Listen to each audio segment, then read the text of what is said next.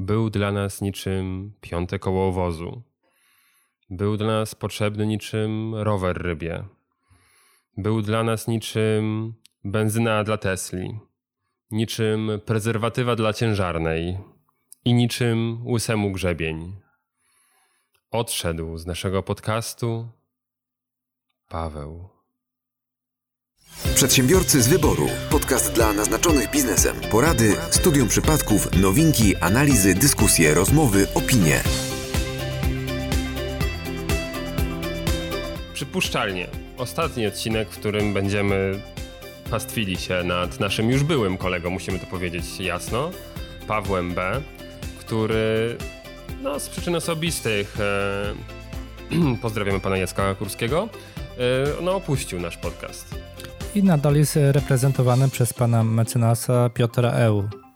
Tak, i tutaj nie chciałbym wchodzić jako rzecznik prasowy, natomiast pan Paweł otrzymał pewne ultimatum, że albo skupi się w 100% na pracy w TVP, albo po prostu pójdzie do więzienia. A zatem, drodzy słuchacze, witamy w 57. odcinku podcastu Przedsiębiorcy Wyboru. Dzisiaj przy mikrofonach Michał Kucharski, Mateusz Majk, Mariusz Malicki i Piotr Łysko.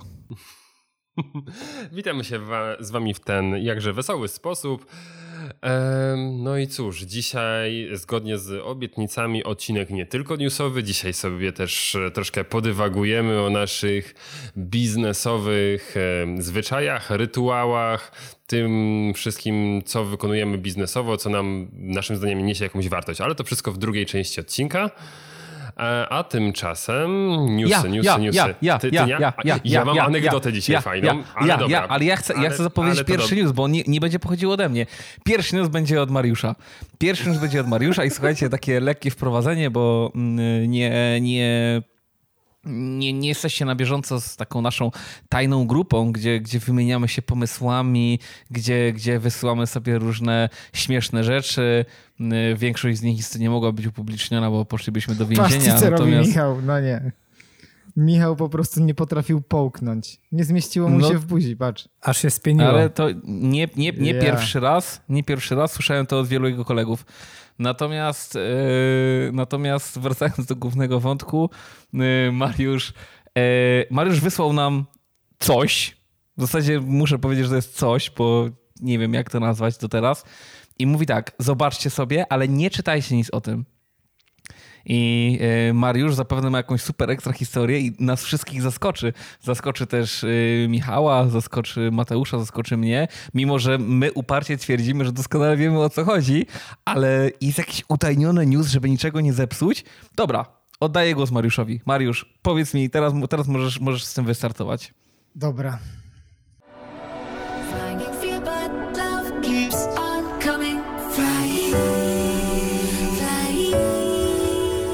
To live on the wings of happiness. Flying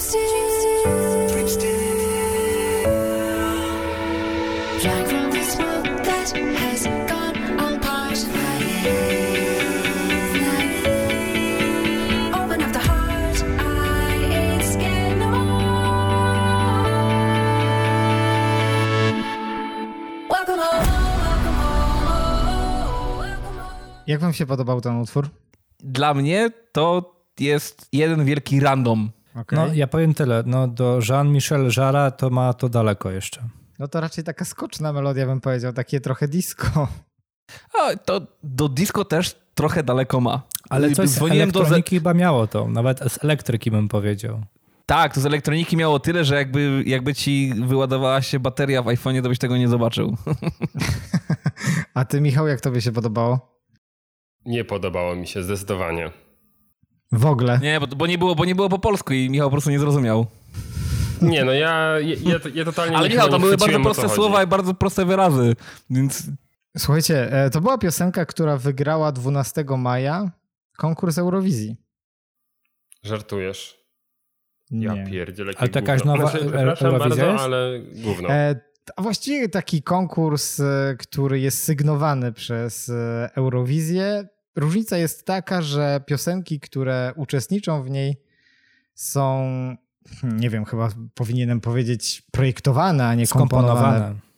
Właśnie chyba nie skomponowane. A to była Eurowizja, czy ja źle zrozumiałem? Dobrze zrozumiałeś, Eurowizja. To była wizja. Tylko, że to była Eurowizja w wersji AI, czyli sztucznej inteligencji. I to był pierwszy taki konkurs w historii.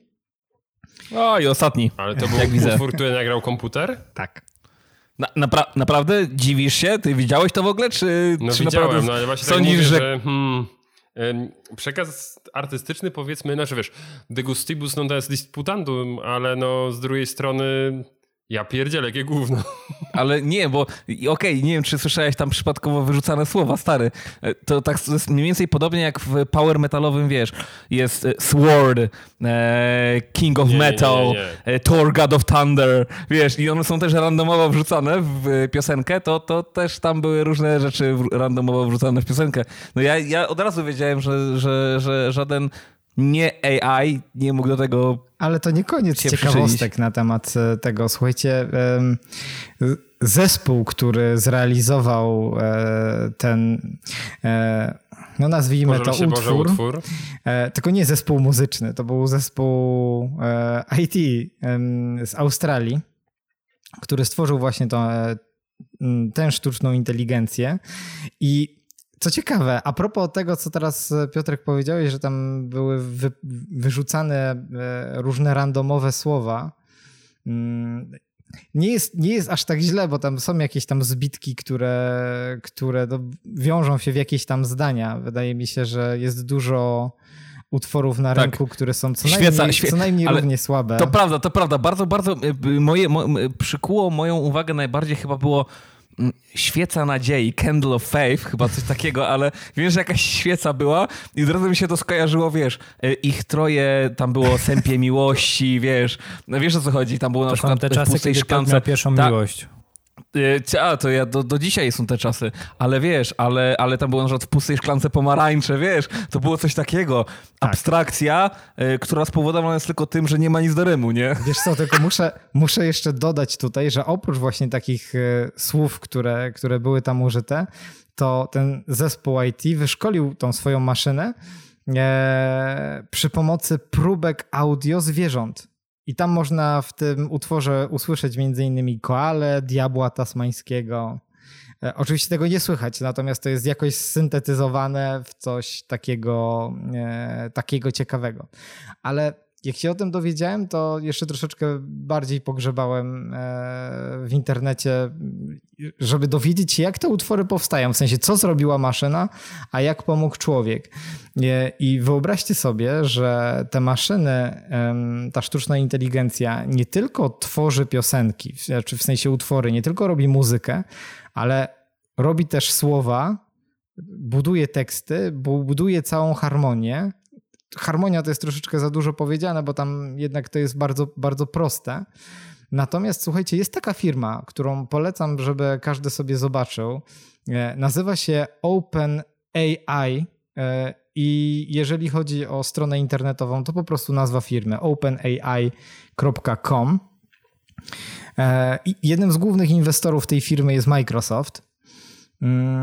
I słuchajcie, ciekawe jest to w tej sztucznej inteligencji, że w nią zapakowano 1 200 000 ponad utworów muzycznych i oprócz tych utworów muzycznych dodali oczywiście teksty, muzykę plus informacje takie jak co to jest za artysta, w jakim roku został wypuszczony utwór, co to jest za rodzaj muzyki i tak dalej. I ta cała machina, którą tak ładnie nazwali Jukebox, czyli jeżeli się nie mylę, to jest szafa grająca po angielsku. Cała ta machina, słuchajcie, potrafi tworzyć muzykę, która jest w jakiś sposób podobna do prawdziwych artystów. I na tej stronie internetowej możecie znaleźć sobie utwór Elvisa albo utwór Franka Sinatry, których oni nie skomponowali. Tam śpiewa ich głos. Jest muzyka, która przypomina to, co oni faktycznie grali, stylem ogólnie. One są bardzo niewyraźne, te dźwięki, a i tak ponoć wyczyszczone. Natomiast zwróćcie uwagę, w którą stronę to idzie. Tak naprawdę z lekką pomocą czasem większą, czasem mniejszą, ludzi, którzy gdzieś tam, nie wiem, poprawiają słowa, żeby to jednak dobrze brzmiało,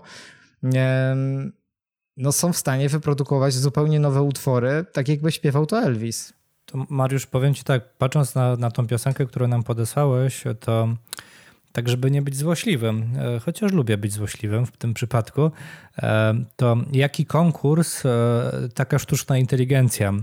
I już ileś lat wcześniej naprawdę piosenki właśnie tworzone przez sztuczną inteligencję, z tego co pamiętam też jedna z nich się nazywała Ampere, taką przynajmniej miała taki... Ampere Gold? Ampere, nie Gold. I nie Amber, tylko Ampere. No w każdym razie piosenki wypuszczone przez tego autora, nazwijmy to, czyli tą sztuczną inteligencję, naprawdę dobrze brzmiały. I to było już 2 lata temu, także no, dziwię się, że tego typu piosenki są dopuszczalne do konkursów międzynarodowych tak naprawdę. Tak? Nie, ale to był konkurs tylko takich piosenek. No, tak, rozumiem. No. Okej, to teraz, bo Mariusz, dla ciebie nie wiem, jak blisko jesteś z muzyką i czy wiesz, czy jesteś słuchaczem radia, ewentualnie swoich ulubionych kapel. Odkąd trójka padła, to już nie mam czego słuchać.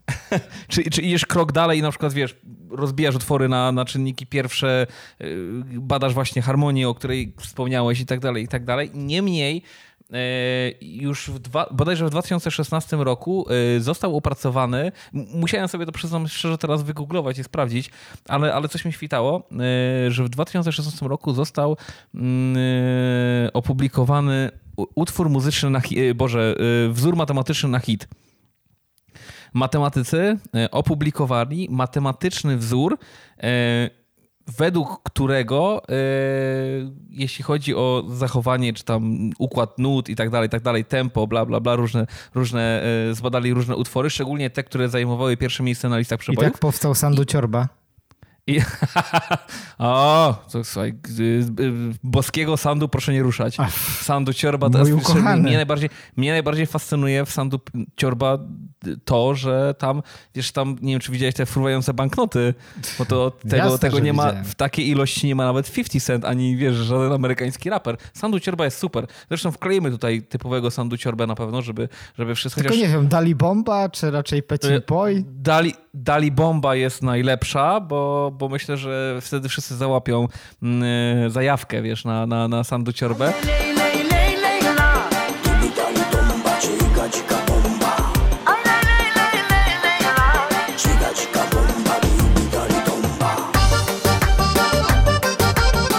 Swoją drogą, naprawdę nie spodziewałem się, że dzisiaj pojawi się Sandu Ciorba na tym nagraniu. Naprawdę w najśmielszych moich, nie wiem, czeluściach umysłu i wspomnień wakacyjnych nie sądziłem, że akurat dzisiaj pojawi się Sandu Ciorba. No ale świetnie, pojawił się, więc zamknijcie oczy, bo przy żadnym innym utworze nie wyobrazicie sobie tak łatwo fruwających pieniędzy wokół was, jak przy właśnie Sandu Ciorba. Natomiast powstał wzór matematyczny. Zbadano utwory, które miały pierwsze miejsca i ustalono, co powinien albo jakich reguł powinien trzymać się kompozytor matematycznie, żeby mieć większe prawdopodobieństwo znalezienia się na pierwszych listach.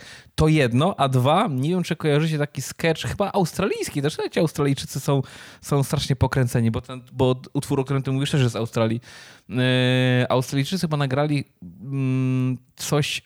taki sketch, który nazywa się Four Chord Song i przez bite 3 czy 4 minuty grają tylko i wyłącznie 4 akordy i wyśpiewują tam około 50 utworów, które w historii muzyki były na pierwszym miejscu. Zobaczcie sobie Four Chord Song i tak naprawdę od Adele przez Toto cała historia muzyki, więc pytanie, ja uważam... Ale popatrz, zresztą, mają limitowany dostęp, bardzo utrudniony dostęp do Pornhuba i czym się zajmują, nie? Ile mają czasu? Niebywałe. Swoją drogą też się zastanawiałem nad tym. Kurde, jak bardzo mi się musi nudzić. Natomiast ja uważam, bo ludzie, którzy zajmują się muzyką, dzielą się w zasadzie na dwie grupy. To jest ta, która uważa, że w muzyce już wszystko zostało stworzone, i ta, która ciągle oczekuje na to, że coś nowego zostanie stworzone. Ja jestem w tej, która uważa, że wszystko już zostało stworzone. To znaczy ja uważam, że wszystkie możliwości, kombinacje zostały połączone i to, co teraz się dzieje, tak naprawdę ma charakter odtwórczy, lekko modyfikowalny i tak dalej. Zauważcie, że tak naprawdę jak słuchacie dzisiaj czegoś, czegokolwiek, to fragmenty z tych utworów, które dzisiaj są dostępne, w jakiś sposób i tak odpowiadają innym. Myślisz sobie, kurde, to już gdzieś słyszałem, nie? Wycinając tylko 4 takty na przykład. I nie tylko jeśli chodzi o akordy, tak? No bo to starsza muzyka, ale też bity i tak dalej, to wszystko już gdzieś było. Ja uważam, że muzyka niestety ma charakter skończony, tak? Jako nauka, jak matematycznie by to mielibyśmy przedstawiać i niestety nic nowego już raczej nie powstanie. Przedsiębiorcy z wyboru. Podcast dla naznaczonych biznesem. Tak, jesteśmy przy sztucznej inteligencji. To bardziej ogłoszenie, przynajmniej dla osób, które korzystają z takiej sztucznej inteligencji jak Siri i bardzo często mówią hi Siri i niestety Siri nie odpowiada w języku polskim. No, problem w tym, że nie tylko polskim, ale duża część krajów Europy Środkowej no, została pominięta i nie do końca jest to być może ciekawe, czy być może fajne, natomiast ciekawe jest to, że w Czechach informatycy znowu stwierdzili, że okej, stwórzmy swoje własne Siri. I nie wiem, czy słyszeliście, ale jeden z programistów stworzył Emmę. Pracuje nad nią w chwili obecnej i Emma ma zostać przygotowana pod 3 języki. Czeski, słowacki i francuski. I polski. Także będziemy mogli komunikować się z właśnie komunikatorem i ze sztuczną inteligencją. Na chwilę obecną, a tutaj dla jasności, działa prototyp tylko i wyłącznie w wersji czeskiej i w wersji słowackiej. Instalacja niestety nie jest taka prosta jak w przypadku normalnych aplikacji, gdzie wchodzicie do sklepu i ją instalujecie, tylko musicie jakoś to magicznie przez 20 minut ustawiać różnego rodzaju funkcje. Natomiast jesteście w stanie komendą znaleźć coś w internecie, nie wiem, odpalić sobie latarkę, kalkulator, zapisać konkretną rzecz w kalendarzu o konkretnej dacie i godzinie, czy wyszukać czegoś w mapach google'owych, tak? Także idzie to w fajnym kierunku, no i w języku właśnie, tak jak mówię, czeskim, słowackim. Dla osób zainteresowanych tym tematem, bo tutaj widzę, że to się mega rozwija, strona się nazywa helloemma.cz, tam jest więcej informacji na ten temat, gdybyście byli zainteresowani czeską, słowacką albo właśnie polską wersją Siri, czyli Emmy, no to zachęcam do oglądania, bo projekt dosyć ciekawy i wydaje mi się, że w najbliższym czasie będzie można go zainstalować na swoich telefonach z jabłuszkiem. Czemu Emma? Nie wiem. Czeski, słowacki i polski. Emma. No, ktoś może miał... Bo na rynek biznesowy weszła w końcu... weszli ludzie, którzy oglądali Harry Pottera i tam, wiesz, Emma Watson, Hermiona i te sprawy. He's been poisoned, you daft dimbo! Ty masz takie skojarzenie, mam dziwnie skojarzenia z Spice Girls. Przedsiębiorcy z wyboru. Podcast dla naznaczonych biznesem. Jak jesteśmy już przy telefonii komórkowej, to myślę, że taka szybka aktualizacja na temat 5G. A mianowicie mówiliśmy o pendrive'ach, o czapkach, które chronią przed 5G. A ja dotarłem w tym tygodniu do pana, który wprowadził krem chroniący przeciw 5G. Słyszałem o tym, no. I od stycznia tego roku zarobił na nim $500,000. A co było w składzie? A jak przebadali... A co było w składzie? W składzie był stary balsam wazelinowy oraz śladowe ilości niedziałającego już filtra przeciwsłonecznego. To był jakiś chemik. Jak pomaga... No nie, ale to tylko taka ciekawostka, update po prostu tego, na czym zarabiają ludzie w dobie 5G. Michał, no tak to powiedziałeś, jakby to nie pomagało. No umówmy się, najprawdopodobniej ten facet jest naprawdę jakimś naukowcem, który ma w swojej siedzibie różnego rodzaju menzurki i tak dalej i próbówki. Ale Mateusz, ja naprawdę nie musimy tutaj wchodzić w polemikę, bo ja uważam, że to pomaga w takim samym zakresie, jak 5G szkodzi. O. A widzisz. A może poza tym... Czyżby to było dobre. W tym kraju wszystko jest placebo. Śmiejcie się, ale mnie nigdy w życiu głowa nie bolała. Wczoraj mnie bolała. Przypadek? No nie przypadek, bo dzwoniłem do ciebie i chciałem, żebyś do mnie przyjechał. To kogo głowa w końcu bolała? Nie przypadek, bo Mariusz, w końcu dowiedziałeś się, kto jest ojcem twojego dziecka. Cóż, mamy kilku. Nie. O, Mariusz, niech cię głowa nie boli. Mariusz, niech cię głowa nie boli. Słuchajcie. Wielu by chciało. Ja znam jedną chorobę, jaka jest... A ja znam kilka, co najmniej kilka. Mogę ci wymienić. Gdybyś dał mi do końca... Wiem, że znasz kilka, bo widziałem twoją kartę, ale jak Michał mówił o 5G, to ja znam jedną chorobę i musisz mi dać dokończyć. Znam jedną chorobę, którą 5G wywołuje. Ale to też mi się z czymś kojarzy. Brak punktu G. Zanikanie punktu G. Nie. 5G po prostu powoduje czasem u niektórych ludzi mindfuck. I w związku z tym ja taki przeżyłem na przykład dzisiaj. To Duda musi być cały czas pod wpływem 5G.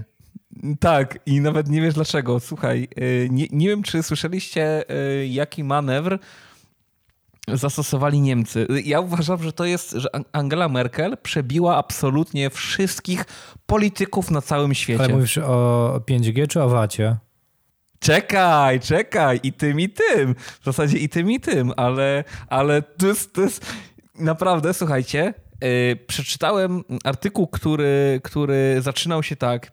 Pierwsze słowa brzmiały: Niemcy włączają tryb turbo. I myślę sobie, kurde, Niemcy włączają tryb turbo, no to klikam. Kurde, myślę sobie, może to clickbait, może nie, ale kliknę. I słuchajcie, Angela Merkel... Kliknąłeś. Tak, kliknąwszy to. Kliknąwszy, uwaga, słuchajcie, Angela Merkel obniżyła do końca, przeforsowała pakiet, który obniża VAT z 19 do 16%. I teraz co robi Angela Merkel? Angela Merkel wypuściła na rynek wciul euro.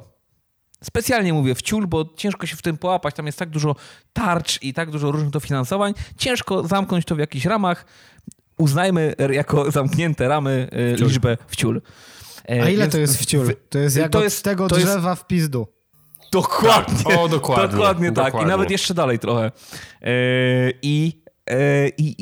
Po pierwsze, wypuściła, wiesz, mega dużo pieniędzy na rynek, więc oczywiście te połowa nacji niemieckiej, która jest wolnorynkowa, mówi: o, nein. Nacji, nie nazi. No, musisz słuchać. Chociaż z nimi to tam nigdy nie wiadomo. No właśnie. Też Schleswig-Holstein to przepłynął tylko na pokazowe manewry. Także wiesz, nigdy nie wiadomo. Ale wiesz, wypuściła... wciul pieniędzy na rynek, no więc ta druga połowa nacji, która mówi: o nie, wolnorynkowcy, nein, obniżać podatki, nein. No i ci pierwsi mówią: ja, dużo pieniędzy na rynek, das ist gut, a ci drudzy mówią: nein, a ona co robi? Fajne. A ona obniża podatek i ci drudzy też mówią: o, ja, i rozumiesz, ona zrobiła manewr, w którym, no pokaż mi kogoś, kogoś niezadowolonego. To się nazywa, którzy chcieli wypuszczenia... Judo. To nie jest polityczne judo, to jest taekwondo z 8 pasem, które by położyło nawet Stevena Seagala i Michaela Dudikowa z amerykańskiego ninja. Stary, ona, rozumiesz, wypuszcza pieniądze na rynek, połowa kraju zadowolona, druga nie. Obniża podatki i pokaż mi kogoś, kto jest niezadowolony. Polacy. Takiego... Kaczyński. No, oczywiście, że tak. Pokazuję ci. Ale u nich, no to jest niesamowite. Kurde, chłopie, przecież z politycznego punktu widzenia, z ekonomicznego zobaczymy, bo nie wiem, no nie chcę się wypowiadać, naprawdę.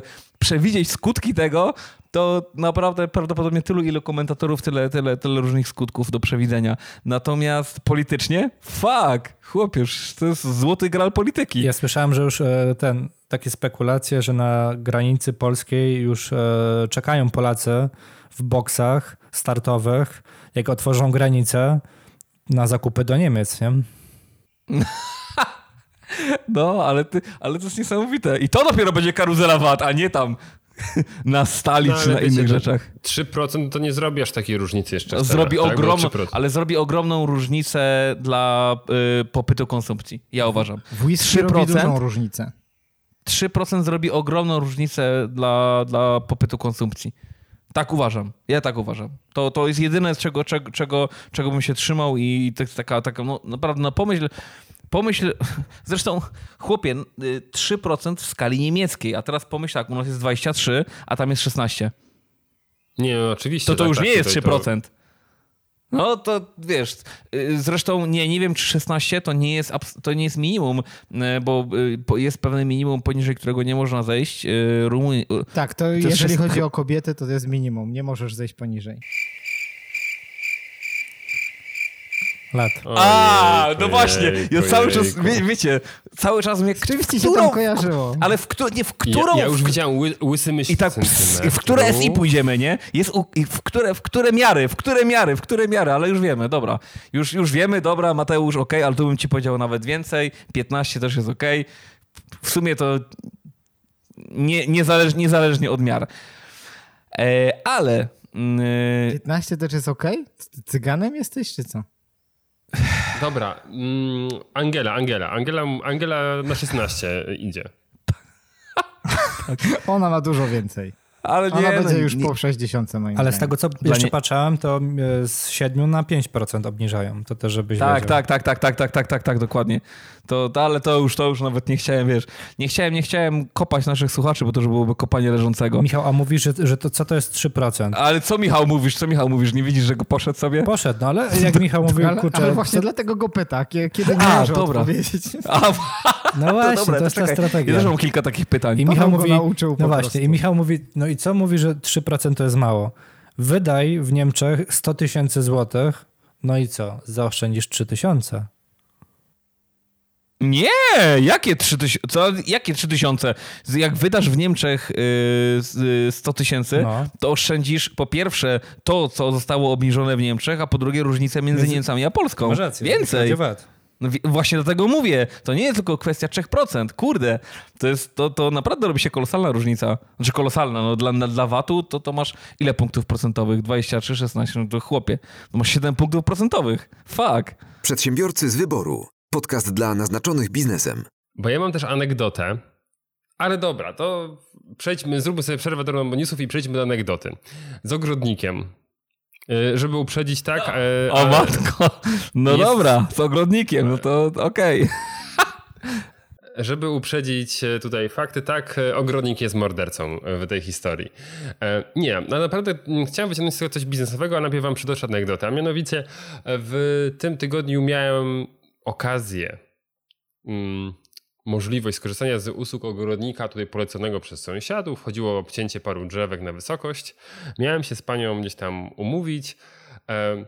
No nasz kontakt z przyspieszeniem tej historii skończył się tym, że pani ogrodnik, której ja miałem być klientem, zaczęła na mnie krzyczeć przez telefon. No to ja się jej nie dziwię. Znaczy ja też. To jest dziwne, że ktokolwiek może życzliwie do siebie podchodzić. I naprawdę, no, tam była taka sytuacja, że ona mówi mi, no, że przecięcie tych drzewek tam 1100 zł, to się składa i sama z siebie, że 860 zł z tego to kontener, 240 zł robocizna, a ja tak... Ile kontener? 860. No dopiero zamawiałem kontener do remontu i tak był generalnie 2,5 razy tańszy, więc pozwoliłem sobie delikatnie zakwestionować tę cenę za kontener i pani ogólnie mnie okrzyczała. Już myślałem, że cię okrzyczała, że kiedy ty chcesz przez telefon przycinać drzewa. Zaczęła mi wymyślać, czy ja tam uważam, że to jest takie łatwe chodzić po tych drzewach, czy tam na drabinę się wspinać i to wszystko omijać. No generalnie, jak gdy moja żona to słyszała, to powiem wam, no to było dość interesujące, że naprawdę pani tak się szybko i tak intensywnie wyrażała do mnie, do potencjalnego klienta, że ja odstawiłem słuchawkę od ucha. No i do was takie pytanie, czy spotkaliście się z taką metodą nakłaniania klienta do zakupu, gdy ktoś jest dla was napastliwy? Bo wiecie, no oczywiście ja z tej usług tej pani nie skorzystałem i sobie bardzo szybko znalazłem innego ogrodnika, ale faktycznie przypomniało mi to, że są jeszcze przedsiębiorcy, nazwijmy to starej daty, którzy podchodzą do tego w taki sposób, że wiecie, że dociskają tych ludzi w taki sposób bardzo napastliwy. To ja zanim jeszcze odpowiem na twoje pytanie, to się... Taki wręcz, wiecie, o co chodzi. Ja się dziwię, jakie ty masz rekomendacje od sąsiadów. Typowy handlowiec, w sensie. Nie no, rekomendacja była taka, że im dobrze zrobiła, to panu też dobrze zrobi, tak? Ale to są najlepsze rekomendacje. Aż Mariusz się obudził. Tak. A Mariusz, a w którym klubie? Ja w przeciwieństwie do was chciałem się merytorycznie odpowiedzieć tutaj Michałowi, bo miałem ostatnio Dziękuję taką Mariusz. Sytuację. Że obraziłem klienta. Podziel się. Jak wiecie, ostatnio kupowałem mieszkanie i tą osobą, która była bardzo nieuprzejma i naprawdę niewiele brakowało, żebym nie podpisał umowy, był deweloper. Już myślałem, że notariusz. Ale słuchajcie, bo można się śmiać, że nie wiem, jest jakaś osoba, która, no nie wiem, była jakaś taka sytuacja, no i obydwie strony się pokłóciły. Natomiast ja już mam kilkunastu sąsiadów poznałem i każdy miał problem z tym człowiekiem. Czyli każdy został w jakiś sposób obrażony, z każdym poszła jakaś chryja, jakaś totalnie niepotrzebna. I faktycznie ciekawe jest to, że to jest taki starszej daty koleś, myślę, że po 60, który no, deweloperką zajmuje się od kilkudziesięciu lat. I faktycznie wygląda na to, że ja to zrzuciłem na karp tego, że deweloperom się troszeczkę może za dobrze wiodło, ja nie wiem, i że po prostu mogą sobie przybierać w klientach i mogą się w ten sposób zachowywać, straszyć ludzi gdzieś tam sądami i tak dalej, gdzie nie mają racji, a nawet gdyby mieli, no to... A na jakim, Mariusz, to etapie? Bo to było na etapie negocjacji ceny, czy było to na etapie już podpisania umowy? Nie. W ogóle nie było żadnej negocjacji ceny. To było na etapie... Nie negocjowałeś ceny? To było na etapie podpisywania, właściwie umawiania się na podpisanie aktu notarialnego. Konkretnie deweloper chciał, żebyśmy mu wysłali zaliczkę, a w umowie pełną zaliczkę, natomiast w umowie przedwstępnej nie było ani słowa o tym. Ja mu powiedziałem, że ja mu na gębę nie prześlę żadnej zaliczki i że wyślę mu przelewem natychmiastowym u notariusza, tak? W sensie wyślę, jak tylko wejdziemy do notariusza i w ciągu 10 minut dostanie pieniądze na konto. Czyli nie przyszedłeś tak zrugał... z reklamówką z Biedronki i nie dałeś mu pieniędzy? Nie. A mogłeś? No widzisz. No i to był gdzieś tam akurat u mnie problem. No ale sąsiedzi mówią o różnych innych kwestiach, bo mi na szczęście nie robił mieszkania. Ja miałem swoją sprawdzoną ekipę, a ci, którym deweloper robił pod klucz, no to niestety mają z nim do teraz scesję. Pozdrawiamy dewelopera. No okej, Mariusz, ale to jest ta sytuacja, którą miałeś. No ale właśnie, jak myślisz, skąd to się bierze?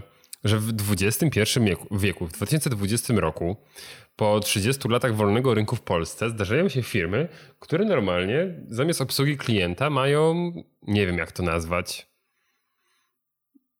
bo i żeby było, ja rozmawiałem z sąsiadami, z którymi mam naprawdę fajną relację i okazało się, że oni stwierdzili, no pani jest specyficzna, ale dobrze robi. No ale ja sądzę, że jest sporo firm na rynku, które dobrze robią, a które mają... normalnych, życzliwych ludzi po drugiej stronie, a nie buców. Wiesz co, ja mam wrażenie, że są jeszcze po prostu branże, które nie muszą walczyć o klienta i faktycznie tych klientów mają na tyle dużo, jak już ktoś, wiesz, ma jakąś tam... Nie wiem, czy to jest właściwe słowo w tym wypadku, renomę, ale... Historię bardziej. O, okej. Ma jakąś historię, ma jakieś kontakty i jest sobie w stanie pozwolić na... odrzucanie niektórych klientów, czy nie przyjmowanie wszystkich ofert, to pewnie poniekąd z tego się bierze. Czyli są jeszcze osoby, które po prostu nie poczuły tego, jak w innych branżach trzeba walczyć o klientach i tam faktycznie jest bardzo ważne to, w jaki sposób tego klienta traktujesz.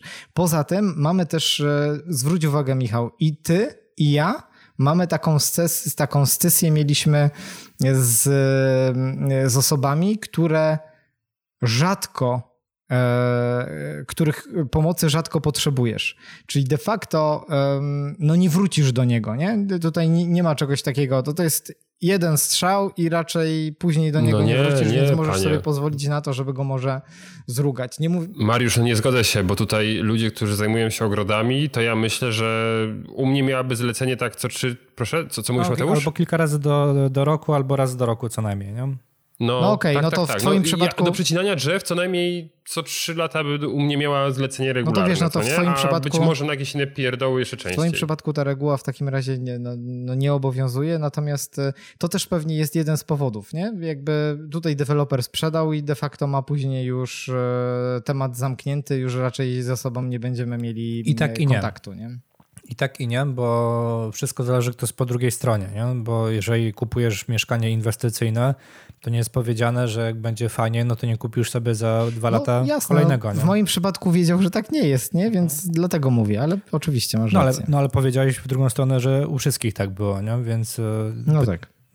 No tak, ale wiesz Mariusz, z drugiej strony wiesz, deweloper nie żyje ciągle jednymi inwestycjami i jeśli miałby dobrą relację z tobą, wyczaiłby, że... Mógłbym polecić, to jest inna sprawa. Dokładnie, albo polecić, albo sam kupujesz dla siebie, ale potem do ciebie jako zadowolonego klienta, nie wiem, jesteś na jego liście mailingowej, kurde, fajnie kupiliście u nas mieszkania w tej inwestycji, teraz robimy taką inną, no i to jest taki teren całkiem niezły pod inwestycje, tak? Tutaj przewidujemy taką stopę, jeśli ktoś weźmie na wynajem i tak dalej, no kurde. Znaczy, wiecie, oczywiście macie rację, natomiast staram się wejść w buty tych osób, tak? Dlaczego one takie są? No, może mają właśnie takie rzeczy w głowie.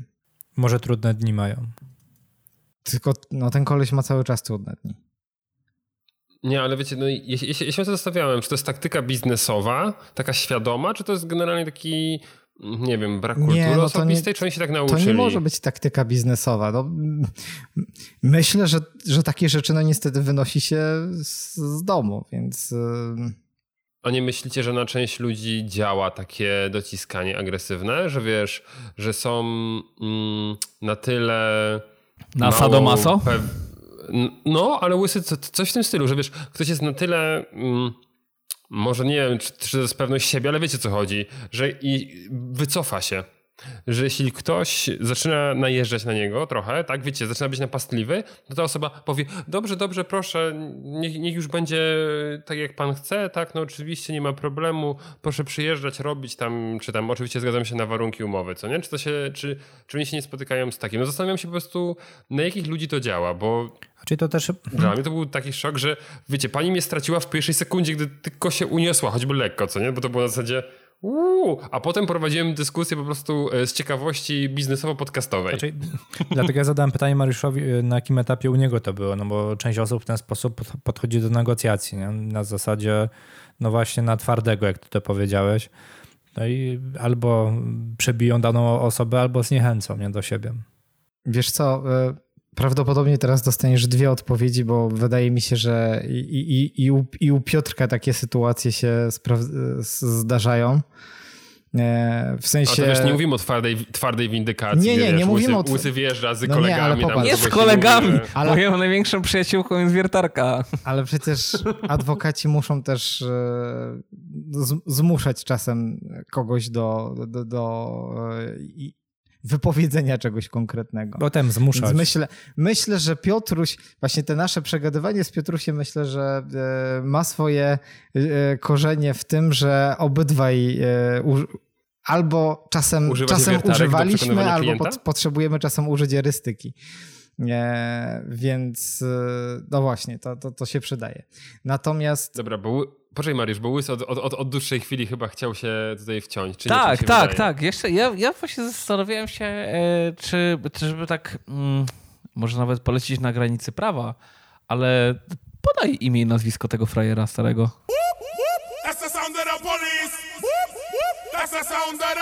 Ja? No. Wiesz co, nie pamiętam teraz, żeby tak ci powiedzieć. Ale czemu? Zróbmy no, antyreklamę. Dlaczego nie? No słuchaj, no robiliśmy Orange'owi, tak? Orange się sfrajerzył strasznie i pokazaliśmy, że jest frajerem. Jeżeli ktoś postępuje w taki, a nie inny sposób i myśli, że może wszystko, no to pokażmy mu, że jednak nie. No, ja mu chętnie wyślę link do tego programu, żeby miał świadomość. Satyrycznego. Bo ja na przykład, bo wiesz, jeżeli podasz mi imię, nazwisko i podasz wszystkim innym. Ja, wierz mi, w życiu, jak zobaczę tego gościa, nie kupię od niego nic i zrobię tak, żeby nikt z moich znajomych też od niego nic nie kupił. No bo powiem ci szczerze, że najbardziej ja uwielbiam neutralność, bo też nienawidzę takiego dupowłażenia. Uwielbiam neutralność, a nienawidzę takich skrajnych emocji typu przymuszanie kogoś do czegoś. Kurde, naprawdę, stary, jestem uczulony. Po prostu podczas tego, jak ty to mówiłeś, aż wysprała we mnie agresja. Ale powiem wam, tak jeszcze odpowiadając Michał, tobie, dziękuję. Takie przyciskanie klienta, w sensie takie, tak jak Mateusz powiedział, takie negocjacje, gdzie próbujemy wymóc na drugiej, negocjacje, bardziej erystyka, próbujemy wymóc na drugiej stronie jakąś reakcję konkretną. Wiesz, to się sprawdza coraz mniej. W sensie, ja tego byłem uczony oczywiście, jak zaczynałem w sprzedaży w 2003 roku. Natomiast widzę, czuję to, że to się już po prostu nie sprawdza. Natomiast w sensie takim, wiesz, bardzo agresywnym, w takich bardzo podstawach. Natomiast jeżeli chodzi o takie faktycznie jakieś techniki negocjacyjne, no to są takie, które opierają się na tym, żeby jednak jakiś tam nacisk położyć, ale to nie jest takie chamskie, wiesz, wejście po prostu na kogoś, już na pewno nie od pierwszych słów, bo musisz mieć już zbudowaną jakąś relację, musi być już jakaś dyskusja, więc biznesowo nie ma to żadnego uzasadnienia.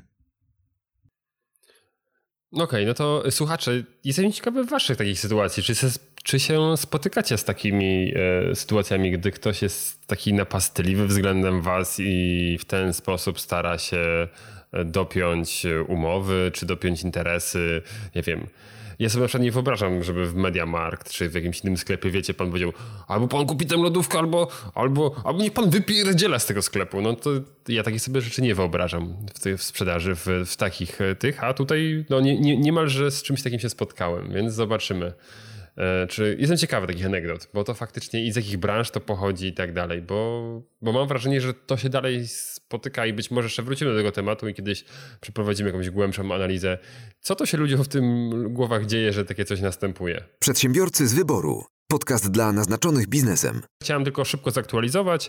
W zeszłym odcinku mówiliśmy dość dużo na temat bonu turystycznego. Kampania w pełni, w związku z czym bon turystyczny jest zaktualizowany i już to nie jest 1000 zł dla osób zatrudnionych na umowę o pracę na wykorzystanie tam na wypoczynek, tylko jest to 500 zł już, czyli 500 plus i nie na umowę o pracę, tylko dla dzieci i oczywiście na wydatki związane z jakimiś koloniami, wczasami i tak dalej. Więc wiecie, o połowę i właściwie znowu schodzimy do dzieci. Także jeśli Polaku masz ochotę wypocząć, a nie masz dziecka, to wypierdzielaj. To wypoczniesz. Albo sobie zrób, nie? To wypoczniesz sobie na własną kieszeń. Bo ty, Michał, jeszcze zdążyłeś, nie? Ty jeszcze zdążyłeś z dzieckiem, żeby sobie we wrześniu pojechać gdzieś. Nie, co ty? Michał, to ty dziecko jeszcze wyślesz. Na 14 września mamy termin. No to we wrześniu, druga połowa września, stary, jest jeszcze bardzo, bardzo fajna pogoda. A myślisz, że bon turystyczny obejmie wrzesień? Ciekawe, ciekawe, kiedy będą ramy czasowe. Ale Mariusz, nie będzie, bo przepraszam bardzo, to jest już dawno po kampanii, prawda? I wtedy już nie będzie. Prawda, nie będzie. Przedsiębiorcy z wyboru. Podcast dla naznaczonych biznesem. Czy znacie kogoś, albo czy słyszeliście o przypadku, że ktoś zawnioskował o dofinansowanie z tytułu pierwszej i drugiej tarczy, Ani dostał dofinansowania jeszcze? Tak. A słyszeliście o kimś, kto nie wnioskował o dofinansowanie, a dostał je? Nie. Szumowski? A, przestań, jeszcze dwie epidemie i Bill Gates będzie musiał od Szumowskiego pieniądze pożyczać. Ale słuchajcie, w niektórych miastach niektórzy przedsiębiorcy zawnioskowali na przykład dofinansowanie o tak zwane postojowe za kwiecień, maj. Nie, za marzec, kwiecień, maj. Nie, no i część dostała, część nie. Niektórzy dostali za marzec, niektórzy dostali za marzec, kwiecień. A niektórzy zawnioskowali tylko za marzec, a dostali za marzec i kwiecień. Niektórzy w ogóle nie wnioskowali, a też dostali. No i tak naprawdę tu wielu tłumaczy się, mówi, że jeden z właścicieli firmy złożył 2 wnioski, pieniądze dostał, a teraz otrzymał kolejny przelew, chociaż nie zdążył jeszcze złożyć odpowiedniego wniosku. To może zrobili zlecenie stałe. Właśnie chyba niektórzy twierdzą, że w ZUS-ie ktoś wcisnął przycisk wyślij do wszystkich. I po prostu poszło. Jeden z przedsiębiorców powiedział: owszem, składałem wniosek o postojowe, dostałem środki za marzec, złożyłem też drugi wniosek i w systemie widzę, że jest jeszcze procedowany, a tymczasem na moim koncie pojawiły się pieniądze za maj. A to może jest sytuacja taka, że oni nie w systemie dają informację, czy został zaakceptowany, tylko Poczta Polska. Znaczy, najśmieszniejsze w tym wszystkim jest to, że ZUS odpowiedział, że taka sytuacja nie ma prawa mieć miejsca. No to jak nie ma miejsca, a kasa przyszła... A, no to okej. Okay. No to jak nie, to... Ale jednocześnie proszą o raportowanie takich przypadków. Ej, takie coś absolutnie nie może mieć miejsca. Natomiast gdyby jakimkolwiek cudem się stało, no to dajcie nam znać, bo w tym momencie i mówią, że będą kierowali zawiadomienia do prokuratury. Przestępstwa. Przez samych siebie prawdopodobnie, no ale dobra, to już nie chcę wnikać. Jak naprawdę ja bardzo mocno kibicuję tym urzędnikom, którzy będą zawiadamiać prokuraturę za to, że wysłali pieniądze bez wniosku. Naprawdę jestem absolutnie za. Musimy mieć jakiś taki dżingiel typu państwo z kartonu. A wiesz, jak się nazywa państwo z dykty? No? Dyktatura. O. Już myślałem, że papendekiel. A tak. Tekla z papendekla. Przedsiębiorcy z wyboru. Podcast dla naznaczonych biznesem. Ja mam tylko, bo już jakiś czas temu mówiłem o tych liczbach, natomiast dla mnie one są dosyć takie na plus, nazwijmy to. Jedna z dużych firm zrobiła badanie... Czyli nie są minusowe, okej, dobra. Są na plus pod względem zmiany mentalności, nad którą ja już długo czekam. Jedna z firm IT w Polsce, która zatrudnia ponad 600 pracowników, zrobiła badanie dotyczące tego, w jaki sposób się spodobała praca zdalna. Co istotne, osoby, które są zatrudnione w tej firmie, to są osoby w przedziale 25-30 lat mniej więcej. To jest pierwsza ważna informacja. Natomiast coś, co mnie uradowało, a w drugą stronę nie zaskoczyło na szczęście, to fakt, że większa część osób jednak chciałaby pozostać na tej pracy zdalnej, albo w 100%, albo 2 dni w tygodniu pracować w biurze, pozostałą część pracy jednak traktować jako pracę zdalną. No i tutaj wskazali taki główny powód, oczywiście oszczędność czasu, czyli nie trzeba dojeżdżać do biura czy autem, czy środkami komunikacji, to jest ponad 82%. Drugie, co mnie zaskoczyło, ale później jak doczytałem w badaniach właśnie tą grupę wiekową, to najprawdopodobniej to są osoby, które jeszcze dzieci nie mają, to jest cisza i możliwość większego skupienia się.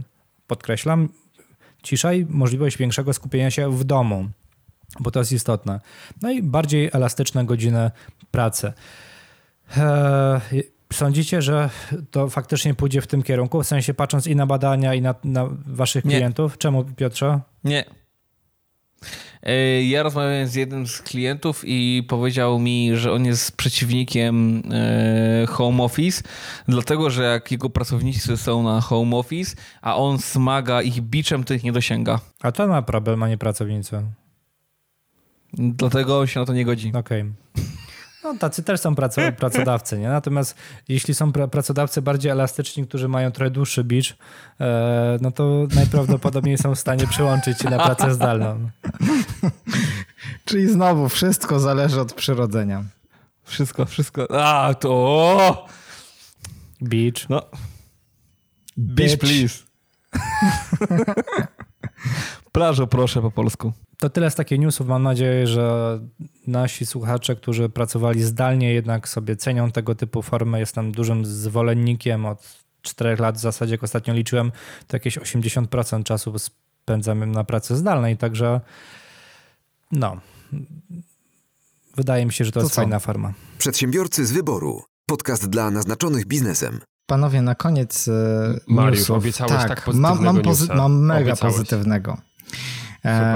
A jednocześnie pokazującego, jak marketing może być piękny, choć smutny troszkę. Znacie hasło reklamowe, znaczy główne hasło Nike, ich claim? Just do it. Just do it, no. Yep. Just do it.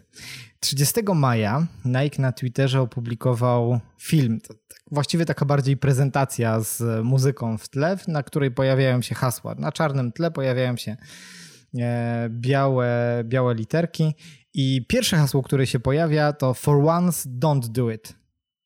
Czyli ewidentne nawiązanie do ich claimu.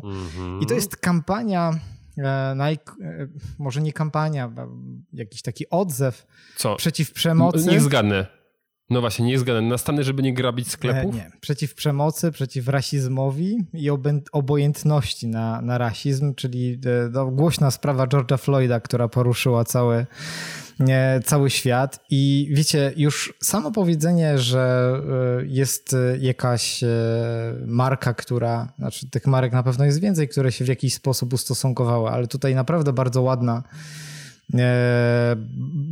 ładne hasła na tej prezentacji. Ona się kończy Let's all be part of the change, czyli bądźmy wszyscy częścią zmiany, ale piękne jest to, co zrobił Adidas. Tłumaczył Mariusz Malicki.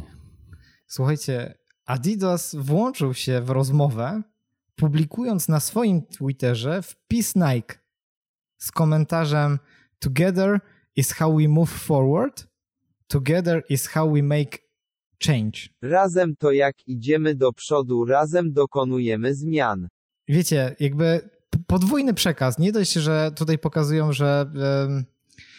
No jesteśmy przeciwko temu, żeby jakaś rasa, czy w jakikolwiek sposób ludzie się nienawidzili czy hejtowali za jakikolwiek powód, to dwie ogromne firmy, które na co dzień ze sobą konkurują, po prostu jedna drugą wsparła w takim geście, pokazując, że... Ale przecież właśnie. To samo robił Burger King i McDonald's. No tak, tam też o tym... Nie? To było, że... Tak. Że gdy dochód z maków szedł na... Tak. Ja nie jakieś charytatywne, że ci przestali sprzedawać tego dnia tak. swoje, albo w drugą stronę. Tak chyba upery były, ale mniejsza o to. No, chodziło o to, że konkurencyjna marka zawiesiła na jeden dzień po prostu sprzedaż swoich konkurencyjnych kanapek, żeby tylko jak najwięcej sprzedali tamtych. Co myślicie o takim angażowaniu się? No bo takie mocno społeczne zaangażowanie. Proste hasła, które wydaje mi się, że w takich momentach hasła bardzo dużo robią i postawienie się po jakiejś stronie. Dla mnie na plus. Ja nie mam insightu. Łysy mówi na plus. Ja nie mam takiego insightu w amerykański biznes, jaki bym na pewno chciał mieć, ale nie wiem. Ja czuję, że to jest takie mocno sztucznawe. No, że oczywiście, że jest. Oczywiście, że jest sztucznawe, ale jest sztucznawe, ale jeżeli nawet ta, wiesz, z tej sztuczności, no dobra, no a ta akcja z Burger Kingiem i McDonaldem nie była sztuczna, oczywiście, że była sztuczna, ale wiesz, jeżeli da radę coś zrobić do tego... Za nią szło jakby nie było, zrezygnowali z konkretnej kasy, którą by danego dnia zarobili. No, a tutaj? A, masz rację, dobra, to jest różnica. To jest wyraźna różnica, masz rację. No wiesz, a tutaj, no napiszmy, że jesteśmy przeciwko rasizmowi, jesteśmy wszyscy przeciwko rasizmowi, jedziemy. Oczywiście my jesteśmy przeciwko rasizmowi, a teraz zapierdzielajcie w Indiach i szyjcie buciczki. Tak, tutaj mówiliśmy, Michał, temat Stanów to dokładnie ta sama sytuacja z tą dziennikarką. Nie wiem, czy słyszeliście akcję, gdzie sobie dziennikarka na Twitterze chyba wyrzuciła zdjęcie, jak pomaga jakimś tam Amerykanom, właścicielowi jakiegoś sklepu zabezpieczyć swój majątek, właśnie tam wbijając gwoździe i tak dalej, co się okazało, po prostu przyszła, zrobiła sobie fotkę, żeby to ładnie wyglądało, napisała tweeta, no i to poszło w świat, natomiast miała pecha takiego, że obok ktoś to kręcił. Materiał wideo poszedł w świat, no i niestety ta dziennikarka straciła kontrakty i pracę we wszystkich mediach, z którymi współpracowała. No i stwierdzili, że chyba musi zniknąć z internetu na dłuższy czas, no bo internet tego nie zapomni. Jasne, ale to co powiedziałem, że ja też nie mam wystarczającego insightu w ten rynek amerykański, bo ja nie czuję tej akcji live, Black Lives Matters tak samo jak... Ale to nie, to masz rację, ja też średnio to czuję, szczerze mówiąc. Tak jak wiecie, no u nas... Nie wiem, no mam wrażenie, że oczywiście tak dalej ludzie zwracają uwagi na ludzi czarnych na ulicy, tak? Ale nie ma takiego, wiecie... Nie dzieje się choćby to samo, co nie wiem, w Europie Zachodniej, że są całe dzielnice, tak, które jak getta wyglądają i kurde, nie wiem, na przykład w Rzymie miałem taką sytuację, że policja powiedziała mi ofensywnie, że nie wjedzie po prostu do pewnej dzielnicy w poszukiwaniu rzeczy, które nam zostały zarąbane, no po prostu boją się, tak? No w Polsce mam wrażenie, że takiej sytuacji by nie było. Oczywiście pomijając to, że policja miałaby to w dupie zapewne, ale... Nie masz dzielnic romskich w Polsce? No nie sądzę, żeby policja powiedziała, że nie wiedzie. Ale słuchaj, to jest gdzieś to samo. Problem Romów w Polsce też jest w pewnym sensie problemem rasistowskim. No nie wiem, no ja nie czuję dokładnie tego, co jest w Stanach, więc ciężko mi się tutaj wypowiadać po prostu, na ile to jest taki, wiesz, problem faktycznie, a na ile jest to tylko medialnie kreowane, prawda? I ile jest takiego, wiesz, American spirit w tym, że tam, wiesz, policjanci klękają, wszyscy się... Wiesz co, ale w tym nie ma nic złego. Wielkie braterstwo i tak dalej, a ile w tym jest takiego po prostu, wiesz, robimy rozpierdol i grabimy sklepy, tak? Kurde, nie wiem, gdzie jest... Nie potrafię sobie wyrobić zdania, bo z jednej strony widzę takie zachowania, wiesz, typowo takie, że byłbym tym przedsiębiorcą, którym by miał shotguna i bronił swojego sklepu generalnie wypierdzielaj z mojej ziemi, a z drugiej strony rozumiem, że no, jeśli tam, wiesz, no Stany są faktycznie krajem, który, lata 60, 70 to masz ile, 50 lat temu, kurde, no miał gigantyczny jeszcze problem z rasizmem, tak, więc może tam... te problemy jeszcze są żywe, tak? Ja tego po prostu nie czuję, więc ciężko mi po prostu, wiesz, znaleźć tutaj tą równowagę taką, którą ale wiesz, że u nas poczuć. W Polsce jest prawdopodobnie jeszcze większy problem z rasizmem, tylko po prostu mamy więcej, tak, że... mamy mniej czarnoskórych osób w Polsce. Dokładnie, więc mamy mniejszy problem z tego powodu. Wiesz, ja wiem, że to jest głupie, tak? Że przypuszczalnie, gdybyśmy mieli tyle osób... innych rasowo, nie mówię tego czarnoskórych, ale też Azjatach i tak dalej, to przypuszczalnie u nas byłoby to bardziej, tylko że dlatego, że nie mamy tego, no to nie mamy tego ale problemu. Ale mamy hejt na tak? Romów, mamy hejt na Ukraińców, mamy hejt na wszystko. Ale mamy na... Ej, przepraszam, spójrz na naszych sąsiadów dookoła. Na Niemców, chyba na ziole. Na Czechów pepiczki, tak? Na Słowaków, no dokładnie. Jakieś lewe pepiczki, tak? Polacy Cyganie, są bardzo bo mają gigantyczną mniejszość ten. Potem mamy Ukraińców, o to wiadomo, że Ukraińcy, tak? No to Jezus Martko. Biedni i do nas emigrują pracować. Białoruś żyją w dyktaturze i w ogóle jeszcze gorzej niż Ukraińcy. A potem masz Litwę, czyli generalnie no jejku, no to wiadomo, że to nasze tereny i wilno nasze. A idąc dalej, jak wszyscy długo patrzyli na Polskę i Polaków, banda złodziei. To też musimy o tym pamiętać. No właśnie, a spójrz sobie potem na województwa. I potem masz Rosję generalnie, czyli wiadomo, chleją bimber, biją jebią niedźwiedzie i biją żony, czy coś takiego. Słuchajcie, ja tylko, jeśli pozwolicie, z mojej perspektywy, bo... Oczywiście to są tylko słowa i to są słowa, które są sygnowane markami, więc można też na to popatrzeć jako taki real-time marketing troszeczkę i to nie byłoby pozytywne. Natomiast w drugą stronę Ja przynajmniej tak to odbieram jako coś bardzo pozytywnego, bo to są marki, które zbudowały swoją potęgę na pewnej idei. One faktycznie tworzą pewne trendy. I jeżeli wypowiadają się jednoznacznie w jakiś konkretny sposób, to moim zdaniem ma znaczenie. Znaczy one mają wpływ na większą część środowiska. Dokładnie. I można się śmiać z ludzi w Stanach Zjednoczonych, z tych wszystkich policjantów, którzy klękają i tam robią takie wielkie gesty, bo Stany Zjednoczone to jest właśnie kraina wielkich gestów, patosu i tak dalej. Ale wiecie co, mnie czasem brakuje tego w Polsce. Szkoda, że my też nie potrafimy się wzbić na jakiś taki patos. Ale my też mamy wielkie gesty, Mariusz, w Sejmie w szczególności. Tak, wiem. Gest Kozakiewicza i tak dalej. Posłanki tej, jak ona się nazywa? Lichocka? Tak. Lichocka. Lichocki. No, gest polski. Mamy wielkie gesty. Przedsiębiorcy z wyboru. Podcast dla naznaczonych biznesem. No, drodzy słuchacze, dzisiaj newsy nam ewidentnie siadły, ale obiecaliśmy rozmowę o rytuałach, zatem przechodzimy do niej. Oczywiście jest całkiem duże prawdopodobieństwo, że nie wyczerpiemy dzisiaj tematu, w związku z czym część druga w następnym odcinku. Rzuciliśmy sobie taki temat, żebyśmy podyskutowali o biznesowych rytuałach. I nie rzuciliśmy sobie. Ty nam rzuciłeś.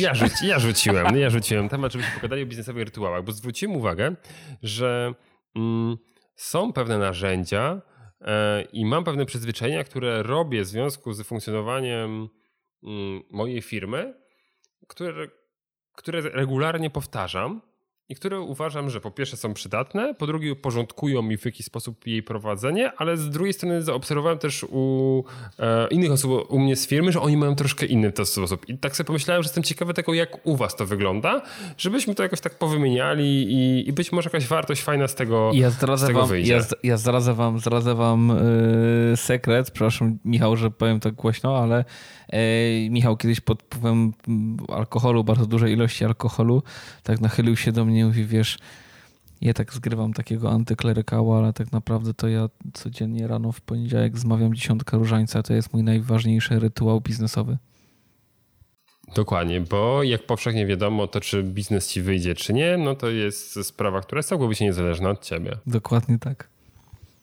Wyczerpaliśmy cały temat. Dziękujemy bardzo słuchacze.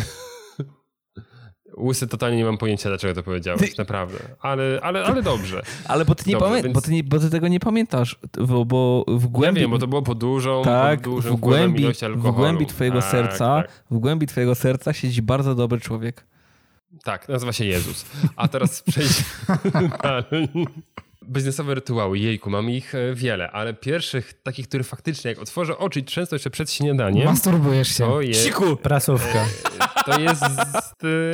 To jest zrobienie porannej prasówki. Wiedziałem. Czyli kupa.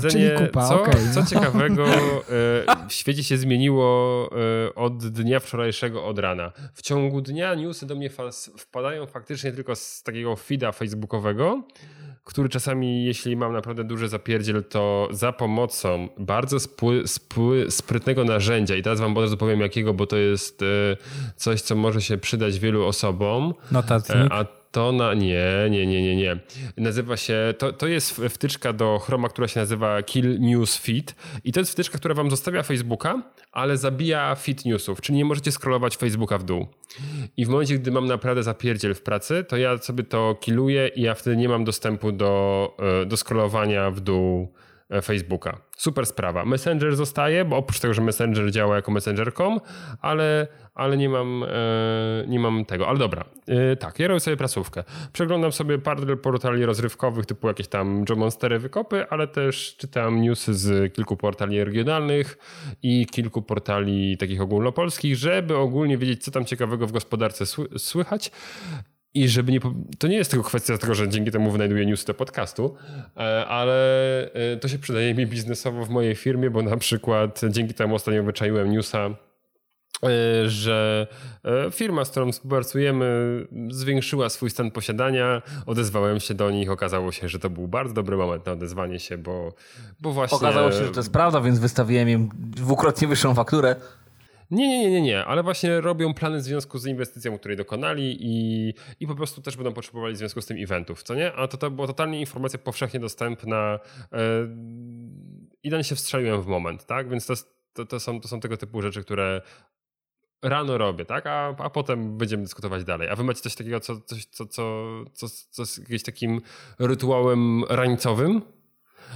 Nie wiem, łysy, ty, nie wiem, sprawdzasz, jakie nowe filmy na Pornhuba wgrali? Nie przypisuj mi Pawłowych, wiesz, zachowań. Ja wiem, ale nie. Mówiąc szczerze, robię dokładnie to samo, co ty. Natomiast ja używam do tego Twittera. Ja z samego rana odpalam Twittera i tak naprawdę główną wiedzę odnośnie świata czerpię z Twittera, bo mam...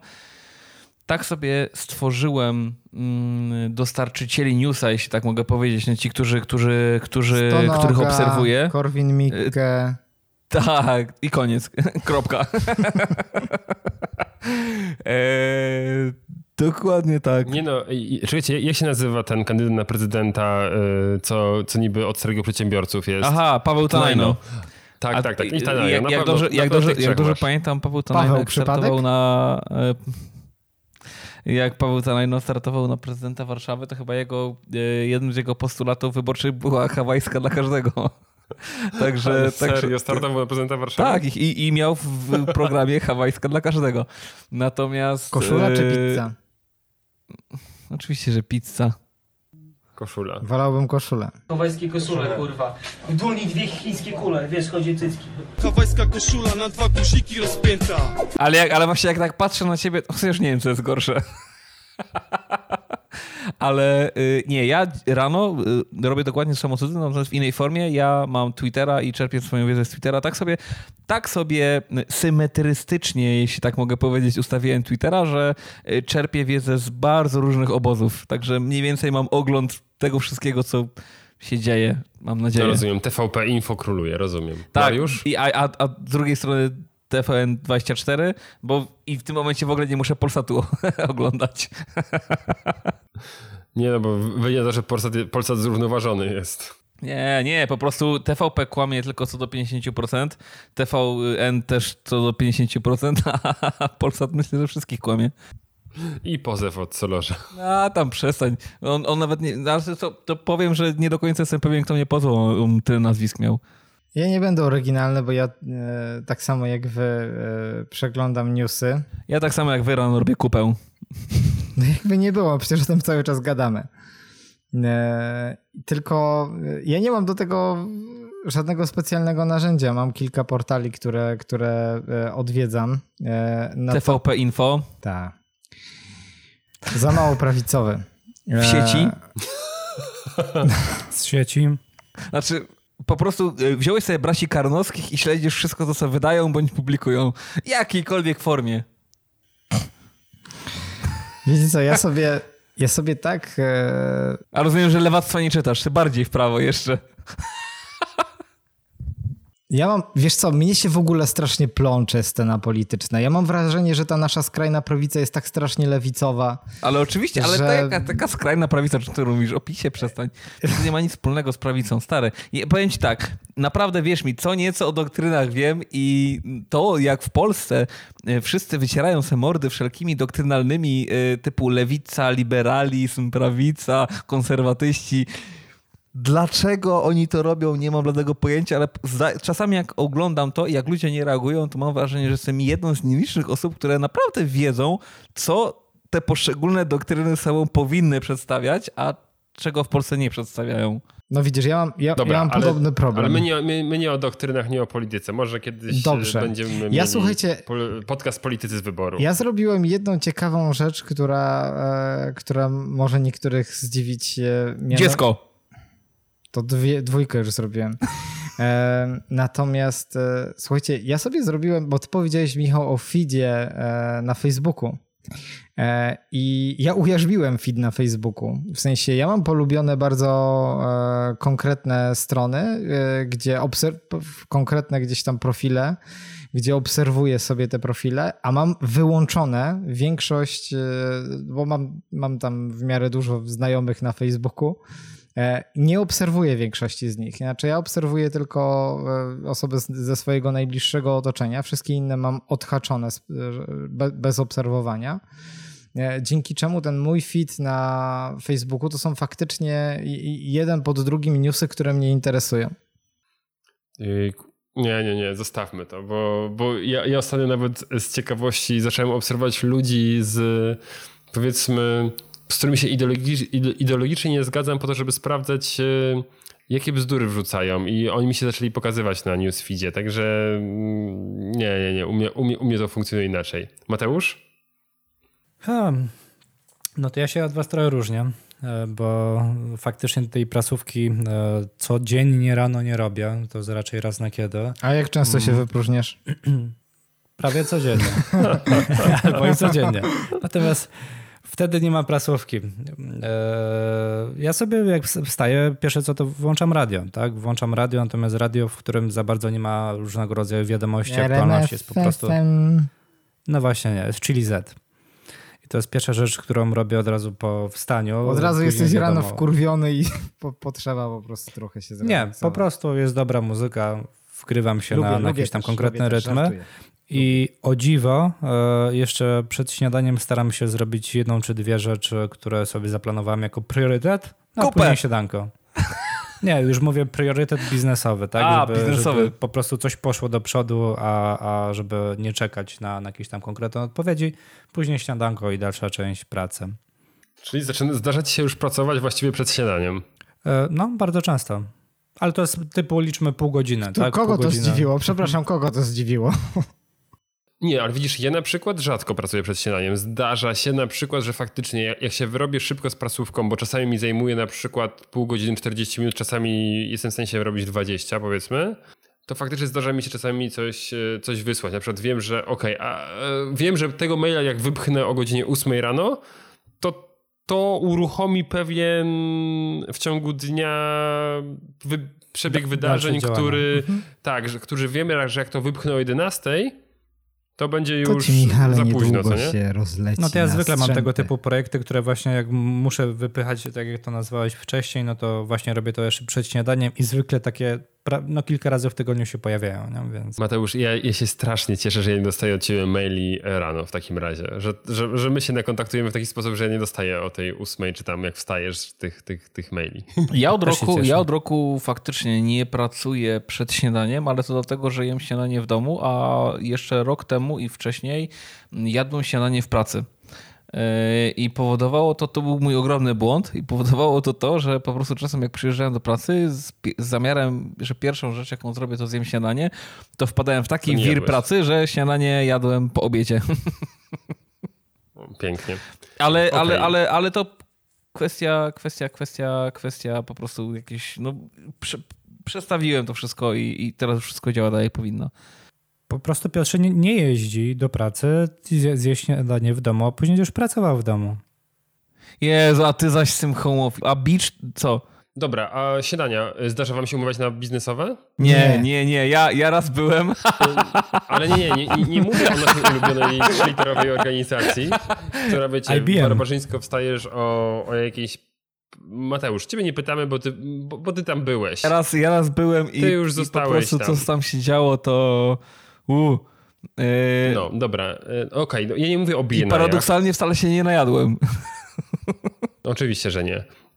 Nie mówię o bienajach, ale chodzi mi o to, że na przykład wiecie, że dobra, spotkanie rano, mam z taką osobą, z którą mogę, więc idziemy gdzieś tam na miasto coś wciągnąć albo coś takiego. Czy to się zdarza, czy wam nie? Zdarzyło mi się kilka razy, natomiast od pewnego czasu mam dietę pudełkową i skutkuje to tym, że mam jedzenie przy sobie, a nie mogę iść do knajpy z własnym jedzeniem, bo ludzie krzywo patrzą. Że nie mogę. W którym no właśnie robię to. To jest tak, jak to jest... Drodzy słuchacze, jeśli bylibyście zainteresowani, to wysyłajcie paczki do zakładu karnego w Wronkach, adresujcie na mecenasa Pawła Badurę. I to trochę się wygadaliście, dlaczego nie ma Pawła. Cela numer 5. Blok wschodni.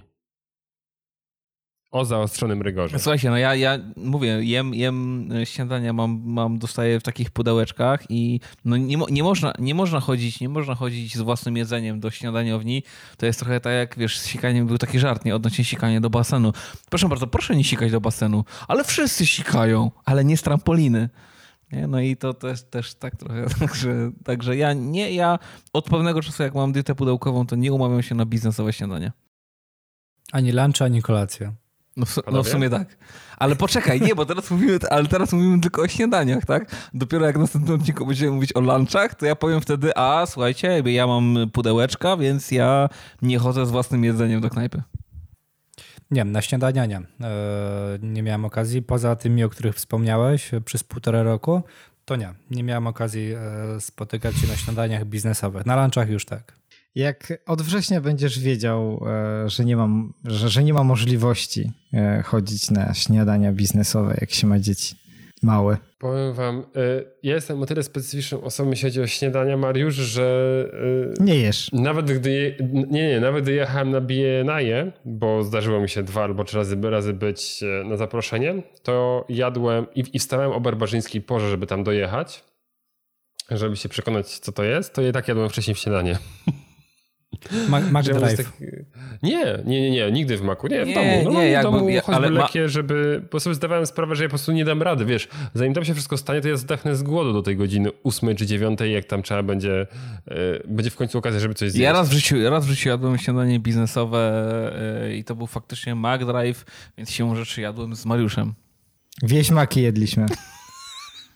Byliśmy. To różnica. Przedsiębiorcy z wyboru. Podcast dla naznaczonych biznesem. Dobra. I tym samym myślę, że kończymy dzisiejszą część rytuałów biznesowych. Wyszliśmy za godzinę, którą? 8:30. Tak. Dobrze, spokojnie. I potem, wiesz, następna. Wiesz, no to musimy słuchaczy wywołać taki temat. Głód. Oni muszą chcieć wiedzieć, co dalej. To jest jak taki, wiesz, dobry serial, nie? Który zaczął się o godzinie 8, a skończył już 8:30. Mówię, kurde, a co o 9? Tak, to rozpoczęliśmy nowy cykl, nazywa się 24 godziny przedsiębiorcy. Tam! No okej, dobrze. A zatem, drodzy słuchacze, serdecznie zapraszamy na następny odcinek, w którym dowiecie się, co Piotr Łysko je na drugie śniadanie. Jak Mariusz szykuje się do lunchu. Jakie chleby piecze Mateusz Majk. To wszystko już w 58 odcinku podcastu Przedsiębiorcy z Wyboru. A tymczasem... Ja bym chciał coś dodać. No właśnie, kończymy 57 odcinek. Mariusz coś doda, a potem ja zakończę. Ja chciałem tylko dodać, bo tak po naszemu pożegnaliśmy się z Pawłem na samym początku. A ja też chciałem tym zakończyć. Natomiast chciałbym powiedzieć wszystkim, którzy się zszokowali na samym początku, że Pawła już z nami nie ma, że my też bardzo żałujemy, natomiast zostaje z nami jako osoba, która będzie te odcinki montować, więc liczymy też na to, że nadal będą ciekawe wstawki dźwiękowe, za które Paweł przez cały czas odpowiadał. No i jeszcze będzie kilka okazji, w których Paweł się będzie u nas pojawiał. Także fani Pawła, słuchajcie dalej. Na pewno jeszcze go troszeczkę u nas usłyszycie. Tak, ja rozmawiałem z Pawłem, zamieniłem z nim 2 słowa jeszcze przed nagraniem tego odcinka i proszę mi sobie, powiedz tam jak będziesz na antenie. Jestem na antenie, więc mówię. Powiedz, że żeby się tam nie martwili, że Michała będziemy wycinać w takiej samej ilości jak do tej pory, także jego tam będzie finalnie niewiele, także mówię spokojnie. Michał bardzo dużo mówił dzisiaj, ale to, co usłyszycie, to na szczęście jest tylko tam jakaś esencja z nie wiem z czego w sumie, ale z fusów nawet się wróżyć nie da tutaj. Ale Paweł obiecał, że tak jak do tej pory będzie wycinał Michała, także uf, jedno wielkie. Dziękujemy, Pawle, pamiętaj o swojej obietnicy. Amen. No ja właśnie też chciałem skomentować to, że Pawła z nami nie ma i nie będzie. I myślę, że no tutaj no trzeba powiedzieć naszym słuchaczom prawdę, że po prostu nasza organizacja podcastowa dała Pawłowi możliwość rozwoju w ramach innych projektów. Mniej śmiesznych, ale... Tak, dokładnie, że no po prostu... Proszę pani, czy Paweł może wyjść na dwór? To jest takie brzydkie słowo, może. Prawda? Więc po prostu... Daliśmy Pawłowi tą inną możliwość, także niech z niej korzysta. My wcale nie płakaliśmy. My nie płakaliśmy po nim wcale. I połykając łzy żegnają się z wami niezwykle serdecznie Michał Kucharski, Mateusz Majk, Mariusz Malicki i Piotr Łysko. Przedsiębiorcy z Wyboru. Podcast dla naznaczonych biznesem. Porady, studium przypadków, nowinki, analizy, dyskusje, rozmowy, opinie. Michał trochę kultury i się znudził. Ja pierdolę. Abba ojcze? Dobra, jedziemy. Abba ojcze. Abba ojcze. Dobra, mamy to. A no właśnie, bo ja miałem dwa pomysły. Albo flaszka, albo kończmy. I flaszka. Tak, ja rozmawiałem z Pawłem, zamieniłem z nim dwa słowa jeszcze przed nagraniem tego odcinka i proszę mi sobie, powiedz tam jak będziesz na antenie. Jestem na antenie, więc mówię. Powiedz, że... Jestem pedałem.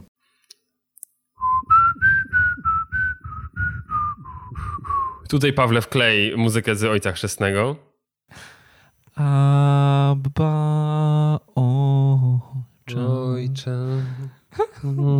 A czemu nam się do ciebie wkręciło? Wy zobaczcie mi. Dzisiaj tylko. Po prostu to jest nagrało się dzisiaj. Ja po prostu to słyszę. Dobrze. Ja się budzę i zanim oglądnę Twittera, to śpiewam sobie Abba ojcze.